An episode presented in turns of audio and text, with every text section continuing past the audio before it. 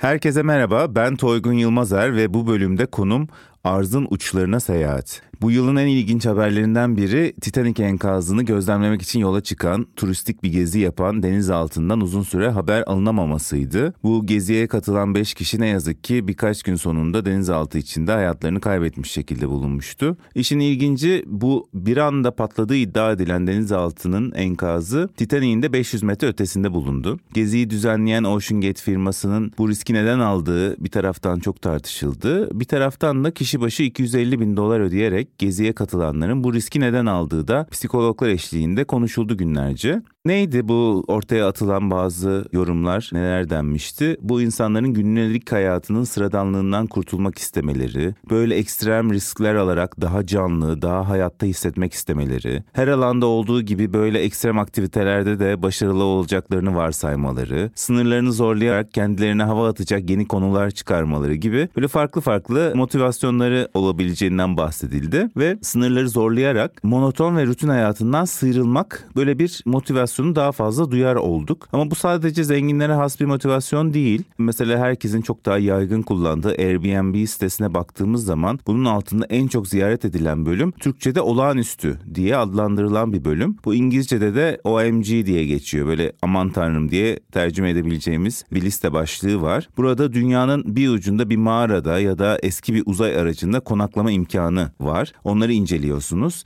Son olarak bu yıl Phantom of the Opera'nın bu operanın hayatı Hayati müzikaline ilham veren Pale Garnier de bu listeye eklenmiş. Artık orada da kalabiliyorsunuz. Hayaletli bir alanda yatmak isterseniz eğer. Ya da bu yaz filmin lansmanıyla beraber Barbie'nin Miami'deki böyle pembe hayal evi de listede yerini almıştı. İnsanlar tüm bu deneyimleri yaşamasalar bile Airbnb sitesinde bunları keşfetmekten zevk alıyorlar. Onu hayal etmek istiyorlar. Ve Airbnb artan ziyaretçi trafiğini fark etmiş. O yüzden geçen yıl bir yarışma düzenlemiş ve kullanıcılara soruyor artık en çılgın fikirlerinizi sunun diyor oluyor. 100 kazanana her birinize gerçeğe dönüştürmek için bu projeleri 100 bin dolar vereceğim demiş ve kazanan fikirlerde şöyle işte Şili'de bir yanardağ içinde antik lav mağarası ya da Meksika'da yaşanabilir dev mantar şeklinde bir uzay gemisi. E, Hindistan'da işte yaramaz mango malikanesi dedikleri bir şekilde ilginç bir deneyim. Bunun gibi çılgın fikirler turizm anlayışımızı da etkiliyor artık. Eskiden egzotik ülkelerin bilinmeyen dünyası insanlara ilginç bir deneyim sunabiliyordu. Şimdi daha da bilinmez deneyimler var. Bunlar yeterli olmuyor. Destination Unknown, bilinmeyen istikamet diye bir Seattle'lı seyahat firması var. Tam da isminde iddia ettiği gibi bir hizmet sunuyor. Nereye gittiğini gittiğin yerde öğreniyorsun. Böyle bir seyahat deneyimi ve insanlar bunun için baştan ödeme yapıyor. Sonra bir sürprizle ve güzel bir sürpriz olacağına inanarak buna katılıyorlar. Bilinmeyenin peşinde de arzın uçuşlarına seyahat bunu bu şekilde tanımladık ama bu sadece gittiğimiz yerle de alakalı değil. İnsanlar kendi bedenlerinin de sınırlarını zorluyor ve daha uçlara gidiyor. Özellikle pandemiden sonra da ciddi bir artış olduğu görüldü. Tüm ekstrem sporlara ilgide bir artış yaşandı. Önceden sadece belli bir spor eğitiminden geçmiş kişilerin ilgi alanına girebilecek mesela kaya tırmanışı gibi oldukça riskli bir spor artık çok daha fazla yaygınlaştığını görüyoruz bu sporun. Peki insanlar neden bu uç deneyimlerin peşinde? Biraz bunları konuşacağız. Bugün yanımda dünyanın en zor parkurlarında 10 saat hatta 14 saat boyunca yüzen bir arkadaşım var. Murat Öz ile ekstrem yüzme dedim ben buna. Ekstrem yüzme ile olan ilişkisini, bunun altında yatan motivasyonunu ve ona neler kazandırdığını konuşacağız.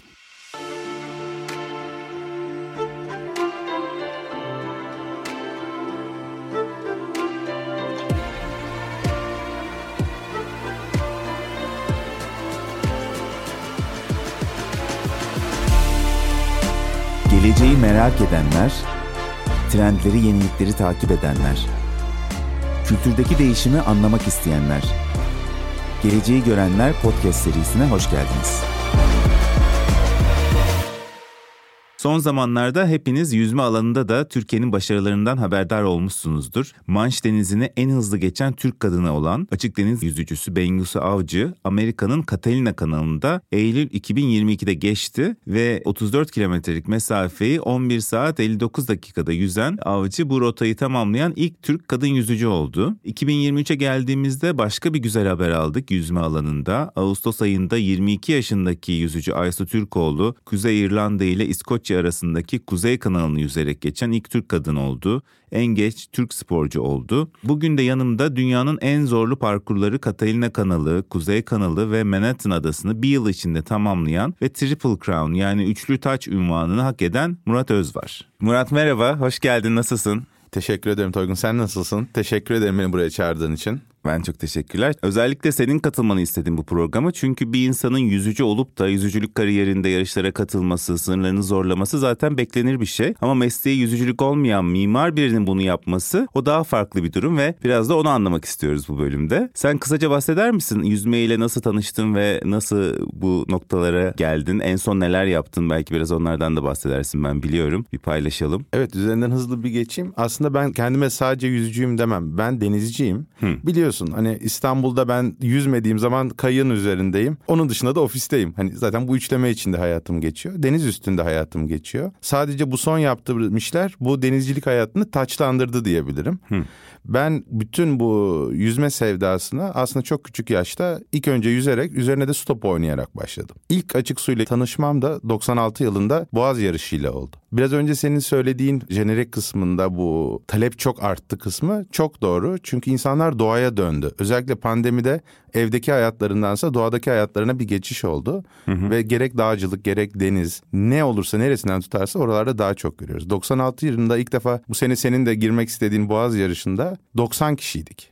Yani Hı. o kadardı. Ertesi sene 97'de daha 100 kişi olamamıştık. Bu evet. sene toplamdaki katılım 2700 kişi. Evet. Hani aradaki 20 yılda gelinen nokta... Ha ben yıllardır böyle zannediyorum. Hayır yani ha, tabii ki de son birkaç talep... yıldır böyle Hı-hı. ama geldiği nokta hani 90 kişilerde yüzerken 90'ların sonunda şimdi 2500-3000 kişi yüzüyoruz çok büyük bir talep var ve bu sadece İstanbul Boğazı ile sınırlı olan bir açık su yüzme dünyası Türkiye'de. Şimdi her belediyenin, her deniz kenarı belediyesinin organize ettiği, federasyonun dahil olduğu bir sürü yarışta Türkiye'de devam ediyor. Evet. Ben de geçen hafta Ayvalık'a gittim öyle bir yarışa. evet onu da güzeldi. Ben maalesef o sırada Katalina'da olduğum için size eşlik edemedim. Evet sen esas onu anlat. Katalina evet, şimdi, nedir şimdi bunlar bir üç acayip parkur var. Şimdi hikaye şöyle başladı aslında. Böyle yaklaşık 15 senedir üst üste Boğaz yarışına giriyordum. Ve dedim ki bir gün bir rakı masasında ya ben artık 40 yaşıma geliyorum. Bu kadar da yüzdük imza bir yüzüşümüz olsun dedim. Hmm. Ve konu oraya gitti. Masada tabii ki iş hızlı tırmandı. Ne yapacaksın? Manşı mı geçeceksin dediler. Geçeceğim manşı dedim. Ve böyle iki senelik bir hedefle manşı hazırlanmaya başladım. Tabii bu hikaye kendi içinde böyle bir sürü alt kırılımları uğruyor. Çünkü hani manşı hazırlanmak deyince çok adanmışlık gerektiriyor. Çünkü Hı-hı. benim gerçek işim yüzücülük değil, mimarım ve sabahları ofisime gidiyorum, akşamları ofisten çıkıyorum. Buna adapte etmen gereken bir dünya ve hani aslında insanlar videoları seyrederken ya da Instagram'daki o canlı paylaşımlarda bunu çok kolay kıldınız diyor. Çok kolay gözüktü sizin sayenizde diyor. Ama halbuki tabii ki de o günkü iş kolay. Oraya gelene kadar yaşadıklarımız, oraya kadar çekilen acılar aslında bütün o günkü iş Hı-hı. yapılabilir kırılır. Peki biraz kafamızda canlansın. Bu İstanbul Boğazı kaç kilometre? Manş dediğimiz kaç kilometre? Bir... Şimdi şöyle İstanbul Boğazı aslında 6-6,5 kilometrelik bir parkur ama o kadar kuvvetli bir akıntısı var ki yaklaşık bu parkur bir saatte bitiyor. 2 saatte bitmesi gereken bir parkur. Manş da buna çok benziyor. Manş da kendi içinde 36 kilometrelik bir parkur ama oranın akıntısı ters yönde o kadar kuvvetli ki bana 62 kilometrede yüzmek kısmet oldu ve 14,5 saate yakın yüzdüm. Yani onun için aslında Boğaz çarpı 14 diyebiliriz kendi içinde. Benim bu sene yaptığım şey de bu maaşın da dahil olduğu Triple Crown adı verilen. Şimdi aslında burada insanlar çok fazla bu doğaya döndü, ekstrem sporlar yapıyor diyorlar ama bizim yaptığımız ultra maraton kendi içinde çok küçük bir pasta. Bugüne kadar tarihte manşı yüzmüş 1800 kişi var. Benim yaptığım şeyde Manş kanalı üzerine Manhattan adası gittim New York'u olduğu gibi insan bir iki blok yürümez derken ben bütün adayı bir gece hem de 8,5 saatte yüzdüm. Onun üzerine de Katalina'ya gittim. Katalina kanalını yüzdüm. Orada da Yasemin'le beraber yüzdük. O kaç saat? O da bizim için sonunda 13 saat. 13 saat 4 dakika sürdü. Bu üçlemeyi yapılanlara da Triple Crown diye bir ünvan veriliyor. Hı hı. Buna da bu tarihe kadar işte 2022'nin sonunda registered olmuş 292 kişi var. Hı hı. Hani bu senede belki yüzde on gelse toplamda 300 kişinin ulaştığı, 310 kişinin Dünyada. ulaştığı bir evet. ünvana ulaşacağız. Ben bunu bir senede tamamlamaya çalıştım. Başarıya da ulaştım. Onun için çok mutluyum. Hı hı. Ama süreç inanılmazdı. Çünkü iştesin, işte olmadığın her saniye yüzüyorsun tatil yok. Tatil dediğin her şey yüzme kampı. Baya hayatını değiştirip ona göre adapte etmen gereken bir dünyaya geçtim. Peki doğaya dönüş dedin ama bu hani denizi sevmek ve doğaya dönüşün ötesinde bir şey. Biraz sınırları zorlamak var burada. Çok uç bir şeyden bahsediyoruz deneyimden. Onun altında yatan motivasyon ne olabilir? Sen kişinin kendi kendine analiz etmesi zor ama vardır aklında bir şeyler. Yani bunu yapan insanlar ne yapmaya çalışıyor? Kendine mi gösteriyor? Herkesin hikayesi bence kendine göre çok farklı. Çünkü sınırlarınızı koymak, hedef koymak aslında bu işin birinci parçası. Yanlış hedef başarısızlık getirir, doğru hedef mutlu eder. En azından ona hazırlanırken bile insanın kendi gelişimini görmesi müthiş bir şey. Ya bunu en güzel sen anlatırsın. Bir sene önce yüzmeye başladın. Senle de beraber antrenmanlar yaptık. Bir sene içinde kat ettiğin yol, denediğin şeyler çok fark etmiyor mu? Evet çok fark ediyor. Benim açımdan da hikaye aslında stopu, takımlar, Türkiye şampiyonlukları, Avrupa'da oynamışlıklar bunların hepsi zaten aslında arkada yatan hikayede var. Hı hı. Yani bugün bunları konuşmuyoruz çünkü üzerinden çok zaman geçti. Ama işin sonunda benim için de söylediğim ben ego her zaman var. Çünkü manşı geçiyorum demek için zaten hani bir duruşu olması gerekiyor. Ama ondan sonra onu yapmak ve paylaşmak bir kişisel hazla dönüyor. Benim için bir hedef koymaktı ve kafamda bu ünvana ulaşmak istiyordum. Dolayısıyla benim hikayem aslında manş hedefini koyarak başladı. Tabii ki de yolda tanıştıklarınız, yolda yaşadıklarınız çok şey katıyor ve insana başka bir güven veriyor ve yeni hedefler koymayı itiyor. Evet.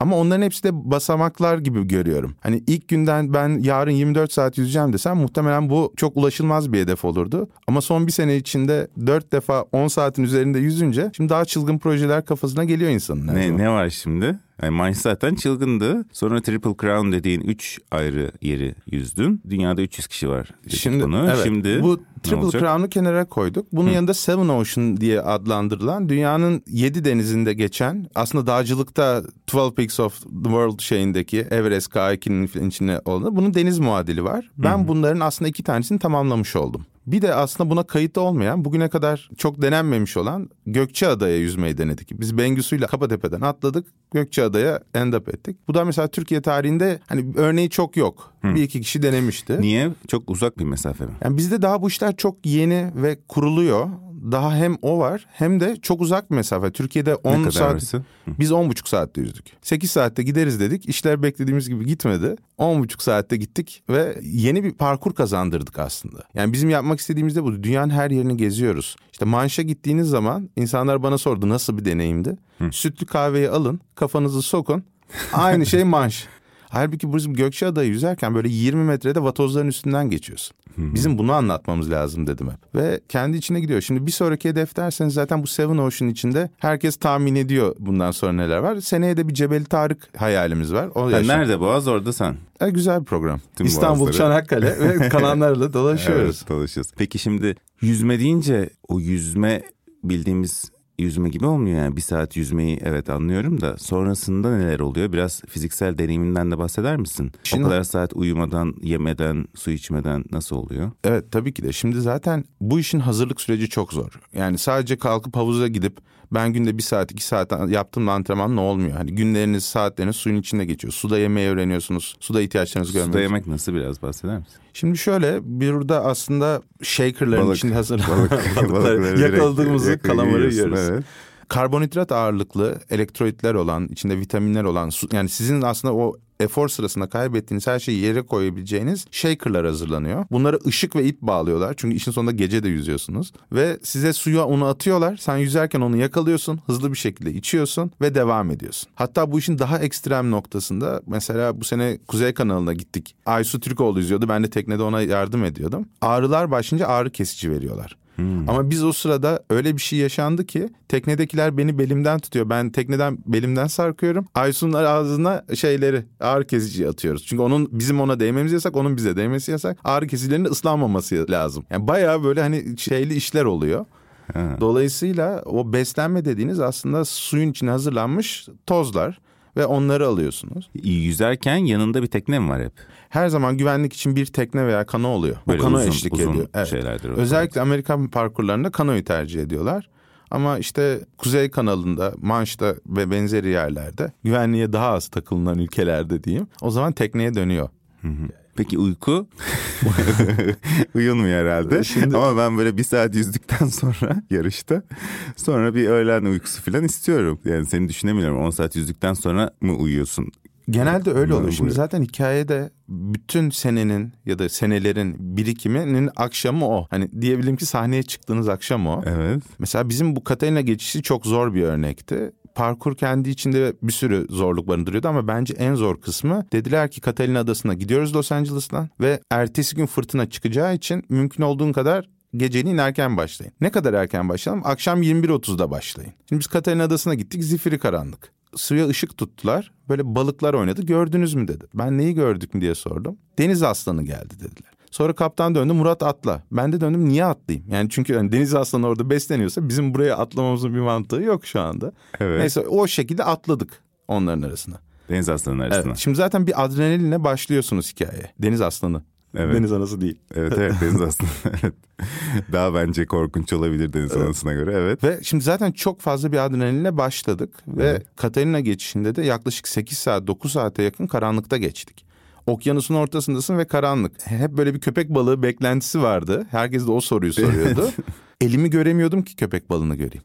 Hani insanlar bir saat ben bir saat boyunca köpek balığını düşündüm. Ama bir saat sonra vazgeçtim çünkü elimi gö- zaten gelse de görmeyeceğiz artık. Burada teknedekiler bizim için bu konuyla uğraşsın diye düşünüp vazgeçtik. Şimdi senin sorduğun hani bir saat uyudun uyumadın konusunda da şimdi bu adrenalin zaten işi çok fark ettiriyor Fark ve zaten ettiriyor. bütün o şey Çıktığında peki Şimdi çıktığında iş çok zor bir şey. Çünkü mesela bu Katalina'da saat takmama izin vermemişlerdi ama ben bütün dataları normalde bir saatimizle topluyoruz. Manşta izin vermişlerdi. Manşta çıktığımda 18 bin kalori yakmıştım. Hani biz bu beslenmelerle bunu yerine koyuyoruz ama vücutta giden hani sadece 18 bin kalorilik bir aktivitede bulunuyorsunuz ve çıktığınızda yakmaya devam ediyorsunuz. E bunun yanında vitaminler gidiyor, elektrolitler gidiyor. Yani vücudunuzdan çok şey veriyorsunuz. Ve mesela manşın dönüşünde tabii ki de ben herkesle bir kutlamayı yaşadım ama 5. dakika fotoğraflarımda da uyuyorum.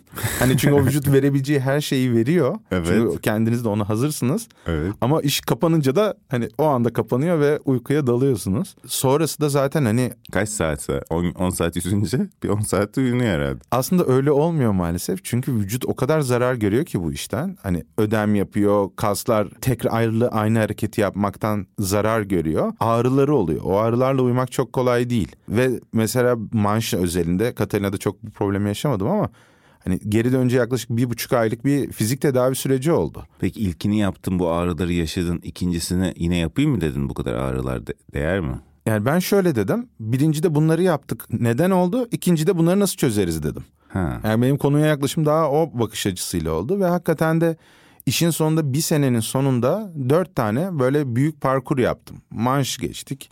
Üzerine Manhattan'ı geçtik. Gökçeada yine 10 saatin üzerine çıktı.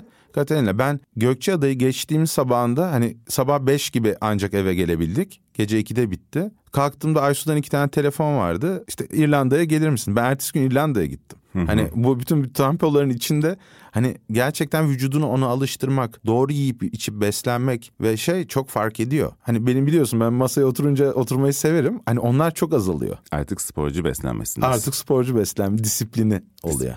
Şimdi Amerika'da çok yakın tarihli bir araştırma var. Diyor ki insanların yüzde 61'i hayat eskisinden daha az heyecan verici diyormuş. Yüzde 73'ü de hayatta olduğunu daha fazla hissetmek istiyormuş. Bu yarışlar sana bu hissi yaratıyor mu? Hani böyle hayattayım, daha heyecanlı bir şey yaşıyorum falan gibi bir his mi yaratıyor? Yani kesinlikle yaratıyor ama bunun aynı ölçeğinde İstanbul Boğaz yarışı da bana aynı hissiyatı yaratıyor. Bu tamamen gündelik hayatımızda hele ekonomik yani hepimiz ofis senin de ofis hayatın var. Hani onunla gündelik hayatımızı ayırmayı beceremiyorsak bence bu problem zaten oluyor. Çünkü zaten özellikle pandemi sonrasında yaşam çok değişti. Ekonomi çok değişti. Restoranlarda ödediğimiz hesaplar çok değişti. Gittiğimiz her yemekte tartışılan konular aynı şeye döndü. İnsanlar kirasını konuşuyor, ofisini konuşuyor, market alışverişini konuşuyor. Bu kafadan çıkıp hiç bunların konuşulmadığı bir dünyada tamamen kendini tatmin eden bir iş yapmak bence ihtiyaç oldu. İhtiyaç oldu. Nasıl bir ihtiyaç bir anlayalım onu. Yani şöyle insan kendi ruh sağlığını koruması istiyorsa kendini tatmin eden bir şeyle uğraşması gerekiyor diye düşünüyorum.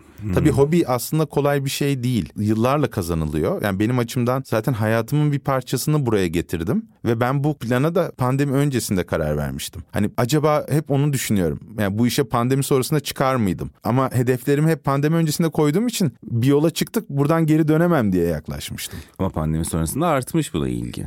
İnsanlar hani hem belki evde oturduğu için başta dedin ya doğaya daha çok ilgi olduğu için hem de biraz da hani o riskle beraber ya ne yapacaksam yapayım hayatta hani beklemeye gerek yok gibi bir his de gelmiş olabilir insanlara.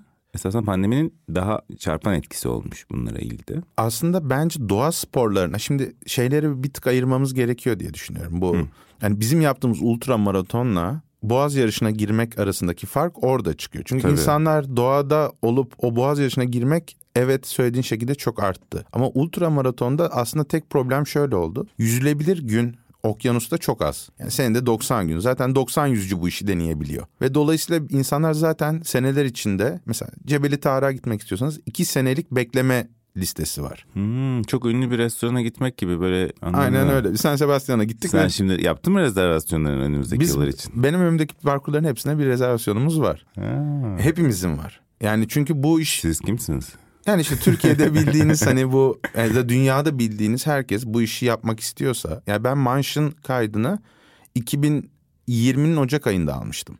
2022'de yüzdüm. Ha iki sene önce hem de hedefi koyuyorsun iki sene boyunca ona Hazırlık hazırlanıyorsun. süreci zaten o kadar. Anladım çok güzel. Yani insanlar bu yola gideceklerse çünkü maddi yönde çok kuvvetli bir iş bu. Eğer sponsorsuz yapıyorsanız. Dolayısıyla organizasyonu sadece fiziksel ve mental değil. Aynı zamanda bunun bütçesini de hazırlayıp İşte ben de onu diyecektim. Şöyle bir analiz yapmışlar yine o Titanic ziyaretini yapan denizaltıdan sonra psikologlar yorumluyor ya. Bir tane yorumda şöyle olmuş hani finansal güvenceleri var bu insanların. Hayatında pek bir de risk taşımıyorlar. O yüzden o rutini kırmak, hayatına renk katmak için bu uç noktalara gidiyorlar diye. Böyle biraz zengin merakı gibi de bir yorum olmuş bununla ilgili. Katılıyor musun buna? Yani şöyle tabii ki de o parayı ödeyebilmek ayrı bir dünya. Yani bu tartışacak bir şey yok. Ama ben bu konuya bakışım şöyle. Ofiste biz bu konuyu çok tartışmıştık. Hani işin sonunda benim öyle bir param yok. Ama ben de gidip kendi bütçemde köpek balıklarının olduğu bir parkurda gece yüzüyorum. Yani bu insanın kendi hayali yolunda ilerlemesiyle ilgili bir şey. Bir de mesela Titanic şeyinde örneğinde manşa bağlayacağım bir konu var. Şimdi Titanic batalı yaklaşık 50 seneden fazla oldu galiba. Ve fiziksel olarak Titanic çözülüyor. Bundan 10 sene sonra Titanic diye bir şey olmayacak. Dolayısıyla birisinin hayalinde Titanic'i görmek varsa 10 senesi var. Yani buna ne hazırlık yapacak, ne yapacak, o bütün şartları zorlayacak. Çünkü yok oluyor. Şimdi aynı şekilde denizlerimiz de böyle.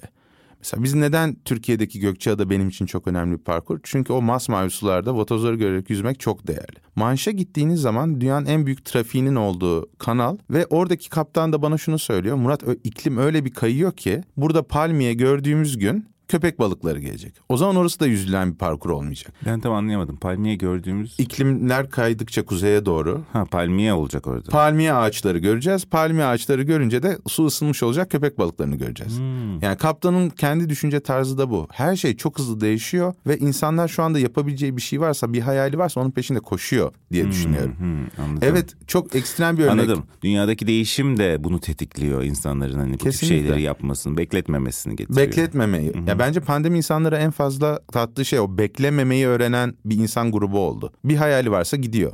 Hı hı. Evet tabii 250 bin dolar harcamak çok çılgın bir şey. Yani bizim yaptığımız işte tabii ki de bana da gelen oldu. Param var yüzüyorsun gibi bir muhabbet oldu. Evet. Abi işin sonunda evet tabii ki de kimse oraya bademle para şeyini ödemiyor. Monopoly oynamıyoruz ama işin sonunda bizim yaptığımız işte silip mayonu giyiyorsun, gözlüğünü ve boneni takıyorsun ve 14 saat sudasın. Bu arada paranızın hiçbir faydası yok. Bu tartışacak bir konu değil. Yani oraya kadar gittiniz. Hayali olanlar sponsor buluyor. Bu zaten çok büyük bir hayal değilse kimse onun yoluna çıkmıyor. Ama zaten bunu kovalamak isteyen cebinde parası ya da olmasın bir şekilde yolunu buldurmak için elinden geleni yapıyor. Bu hazırlık, hedef koyma, disiplinli çalışma bu konuları düşününce de yüzmenin ötesinde de insanlara örnek olabileceğinden bahsetmiştin öncesinde. Bu örnek üzerinden insanlar ne alabilir? Yani şimdi zaten bir bu maaşı geçtim. Kuzey kanalını geçtik. Kalktık işte Cebel Tarık'a gitmek istiyoruz gibi hikayeler aslında 14 saat yüzdük deyince insanlar bize saçmalamayın 14 saat yüzülür mü? Ben 14 saat yüzmedim ki. Uyumadım ki. Hani daha basit şeylerden yaklaşıyorlar. Şimdi onun için bunu aslında tek anlatabileceğimiz konu bence hedef koymak, o hedef uğruna çalışmak ve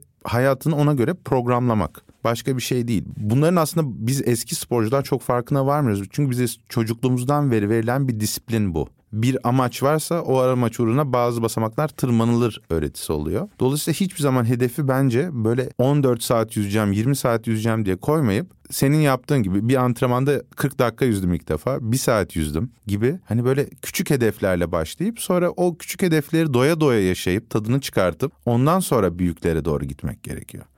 Dolayısıyla bizim de burada anlatabileceğim hikayenin kısmı da bu. Yani bir hedef varsa bu bizim sadece Instagram Live'da gördüğünüz sondaki yüzdüğümüz kısım değil. O iki sene önceden oturulup masalarda etrafında toparlanılmış, planlanmış bir konu. Ve o süreç boyunca da yavaş yavaş ona çalışıp ağrıları yaşayıp o yorgunlukları yaşayıp o arkadaşlarınızla yemeğe gitmediğiniz havuzda tek başınıza kaldığınız zamanla alakalı bir konu. Biraz bana şey açısından da ilginç geliyor. Hani 14 saat yüzme deyince şu anda o ne ya diye böyle şaşırdığım bir şey. Hiç olamaz yapamam. Hani imkansız diye tanımladığım bir şeyi. Zaman içerisinde imkanlı oluyor. Ya da kafaya onu koyduğun zaman imkanlı hale getirebiliyorsun. O başka şeyleri de yapabileceğin anlamına da geliyor. Böyle kafana koyabileceğin imkansız şeyler vardır hayatta gibi bir mesaj da veriyor bana. Bu geçen sene Wim Hof eğitimine katılmıştım. Orada hani buz dolu bir şeye giriyorsun ya kovaya giriyorsun. Çok yüksek soğuklukta kalma deneyimi. İlk başta eğitimin başında insanlar nasıl yapacağız falan diyor ama bir gün boyunca onun hakkında konuşup egzersizler yaptığın zaman başarabiliyorsun. Sonrasında da deniyor ki esasında hayattaki birçok şey için bu geçerli. Hani başta imkansız gibi gördüğüm bir şey belli bir disiplinle, eğitimden geçerek, çalışarak ve zihinsel olarak da hazırlanarak yapılabilir gibi bir noktaya geliyordu. Seninkinde de öyle bir şey görüyorum. Yani her şey olabilir sanki artık bundan sonra. istediğin evet, hayatta kapı kafana koyabilirsin bir şeyler gibi. Hani... Sadece yüzme olması da gerekmiyor zaten bu hikaye evet aslında öğretiler o kadar çok karşımıza çıkıyor ki bunun içinde. Yani iki tane örnekle açıklamak istiyorum bunu. Şimdi ben evet öyle bir şey yaşadım ki ve benimle aynı işi yapanlar aynı deneyimleri bir şekilde yaşıyorlar. Sabah karşı dörttü. Altımda 950 metre su var. Üzerinde sonsuz gökyüzü var. Los Angeles'a 20 kilometre uzaklıktasın. Arkanda da 15 kilometrede Catalina Adası'na ve bir hiçliğin ortasındayım. Sırt üstü döndüm. Gökyüzüne baktım. Tamamız dedim. Yani büyük bir keyif.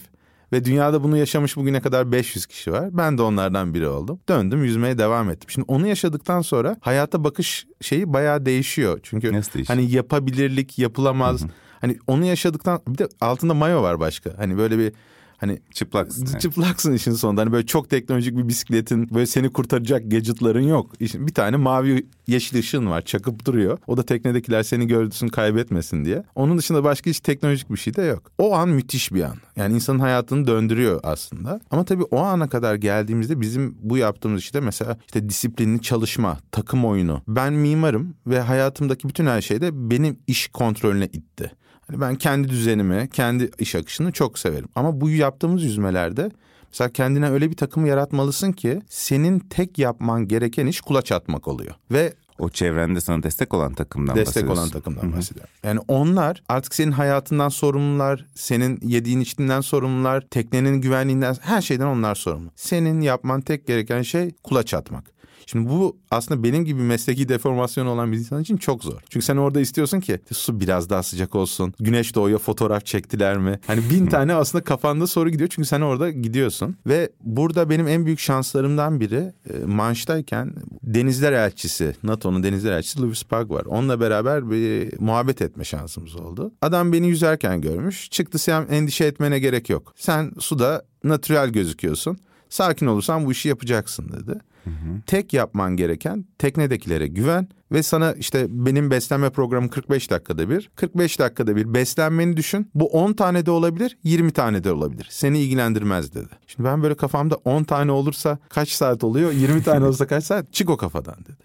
Yani sen orayı 10 saatte de geçebilirsin, 20 saat. Bu seni ilgilendirmeyecek dedi. Sen bir beslenmeden diğerine git dedi ve o beni psikolojik olarak çok rahatlattı. Çünkü 14 saatlik bir hedef korkunç. Hani Murat atla 14 saat yüz hoş değil. Ama Murat 45 dakika yüz. Bundan, bir şey gelecek. E, bun, ödül bir, geliyor. Bir ödül. tane evet sana mama atacağız. Sen evet. onunla da beraber devam et ve bundan sana 25 tane atacağız belki 30 tane ve iş bitecek. O müthiş bir program. Çünkü mesela Catalina'da da oldu. İlk başta böyle hava şartları çok kötüydü. Dalgalar yüksekti, su soğudu, dışarıda rüzgar arttı. Her şey ters gidiyordu ilk 5 saat boyunca. Altıncı saatte ben kafamda bunda konuda rahatladım. Dokuzu hatırlamıyorum. Hani orası diye gitti. Ama bütün bu hikayede o işte hedefimizi 14 diye koysaydık o gün çok tadımız kaçardı. Halbuki biz de o gün Yasemin'le yüzerken biraz daha sık beslendik. 35 dakika koyunca insan daha rahatlıyor. Hı hı. En azından hedefim 14. saat değil 35. dakika. Evet. O çok büyük bir güzellik.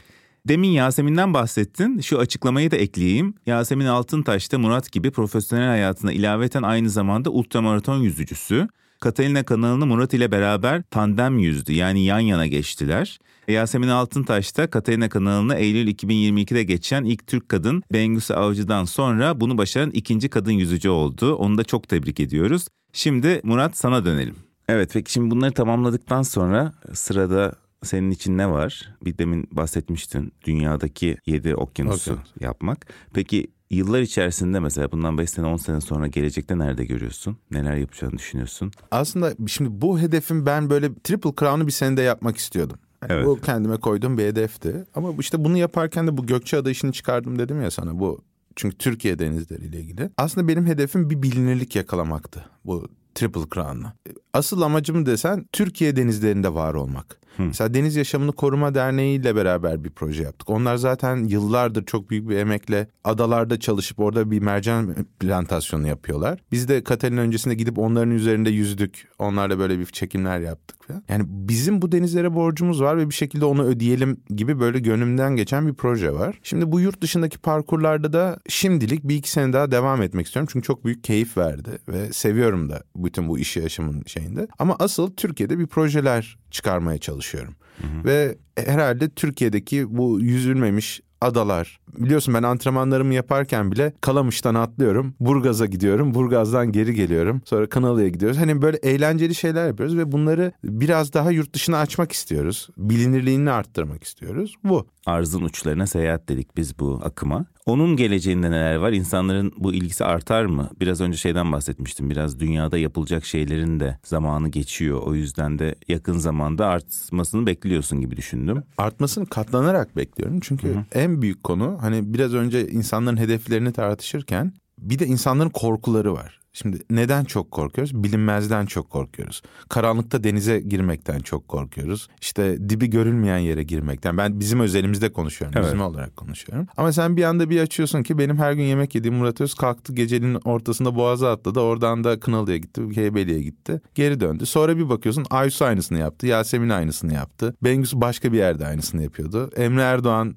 İzmir'de gidip geliyordu. Bunların hepsi bir anda paylaşıma artıyor. Ve artık bilinmez bir şey olmaktan çıkıyor ve sana bir telefon geliyor. Diyorlar ki ben denemek istiyorum yapabilir miyiz? Tabii ki de yapabiliriz. Niye yapamayalım yani? Dolayısıyla o bilinmezlik ortadan kalktıkça bu tür ekstremlerin de bence önü açılıyor. Yani Everest'le ilgili bir fotoğraf çıkmıştı hatırlıyorsan. Böyle insanların en büyük hayali Everest'e tırmanmaktır. Sonra adamın teki o trafiği çekti ve Times'ın kapağı oldu. Hani bir anda aslında Everest'in heyecanı yıkılmadı mı orada? Evet. İnsanlar te- üste çıkmak için binlerce kişi sıra bekliyormuş orada. Gibi bir durum var. Dolayısıyla bizde de bu tür işler popülerliği arttıkça, paylaşımları arttıkça, görseli arttıkça insanlar yapmak isteyecek. Ben geleceği nereye gider diye baktığımda biraz uzayla ilgili şeyler de var, keşifler. O da ilgi çekici olabilir. Hep biz dünyadan bahsettik ama o bilinmeyenin peşinde belki dünyadaki bu bilinmeyen yerleri keşfettikçe dünya dışına da gidebilir miyiz merakı da artıyor olabilir. Bu zaten duymuştuk. SpaceX, işte Blue Origin, Virgin Galactic gibi şu anda zaten bu alanda hizmet veren şirketler var.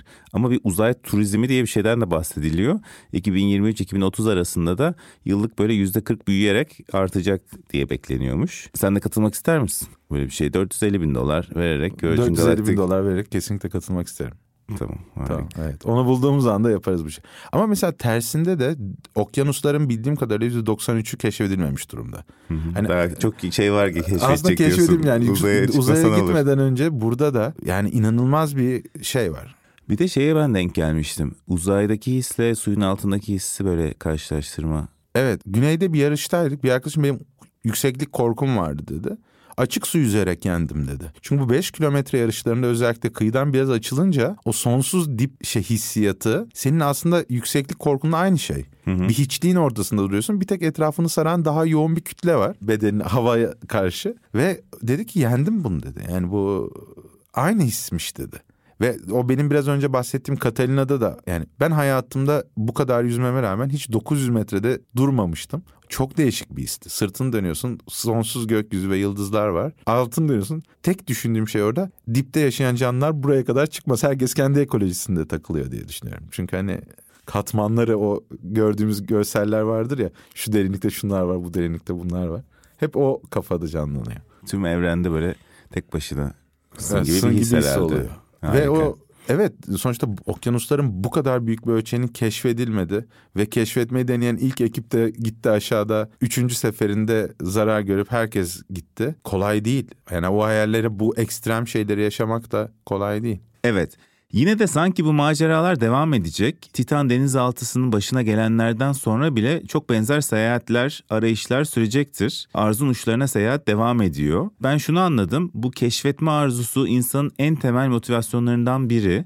Bu senin örneğinde 2 saatlik, 5 saatlik, 10 saatlik parkur yüzdükten sonra 14 saatlik parkuru da yüzebilir miyim deyip kendi sınırını zorlamak olmuş. Ama birçok insan için de daha basit şeyler de olabiliyor. İşte Wim Hof gibi sağlıklı yaşam ünlülerinden gördüğümüz soğuk duşu hayatımıza entegre ediyoruz. Bu şekilde sınırlarımızı zorluyoruz bazılarımız. E ya da işte çocukken mahalledeki perili köşkü keşfetmek isteyen, korka korka giren insanlar büyüyünce de otel yerine böyle bir perili köşkte kalayım, oranın deneyimi yaşamak isteyeyim diyorlar.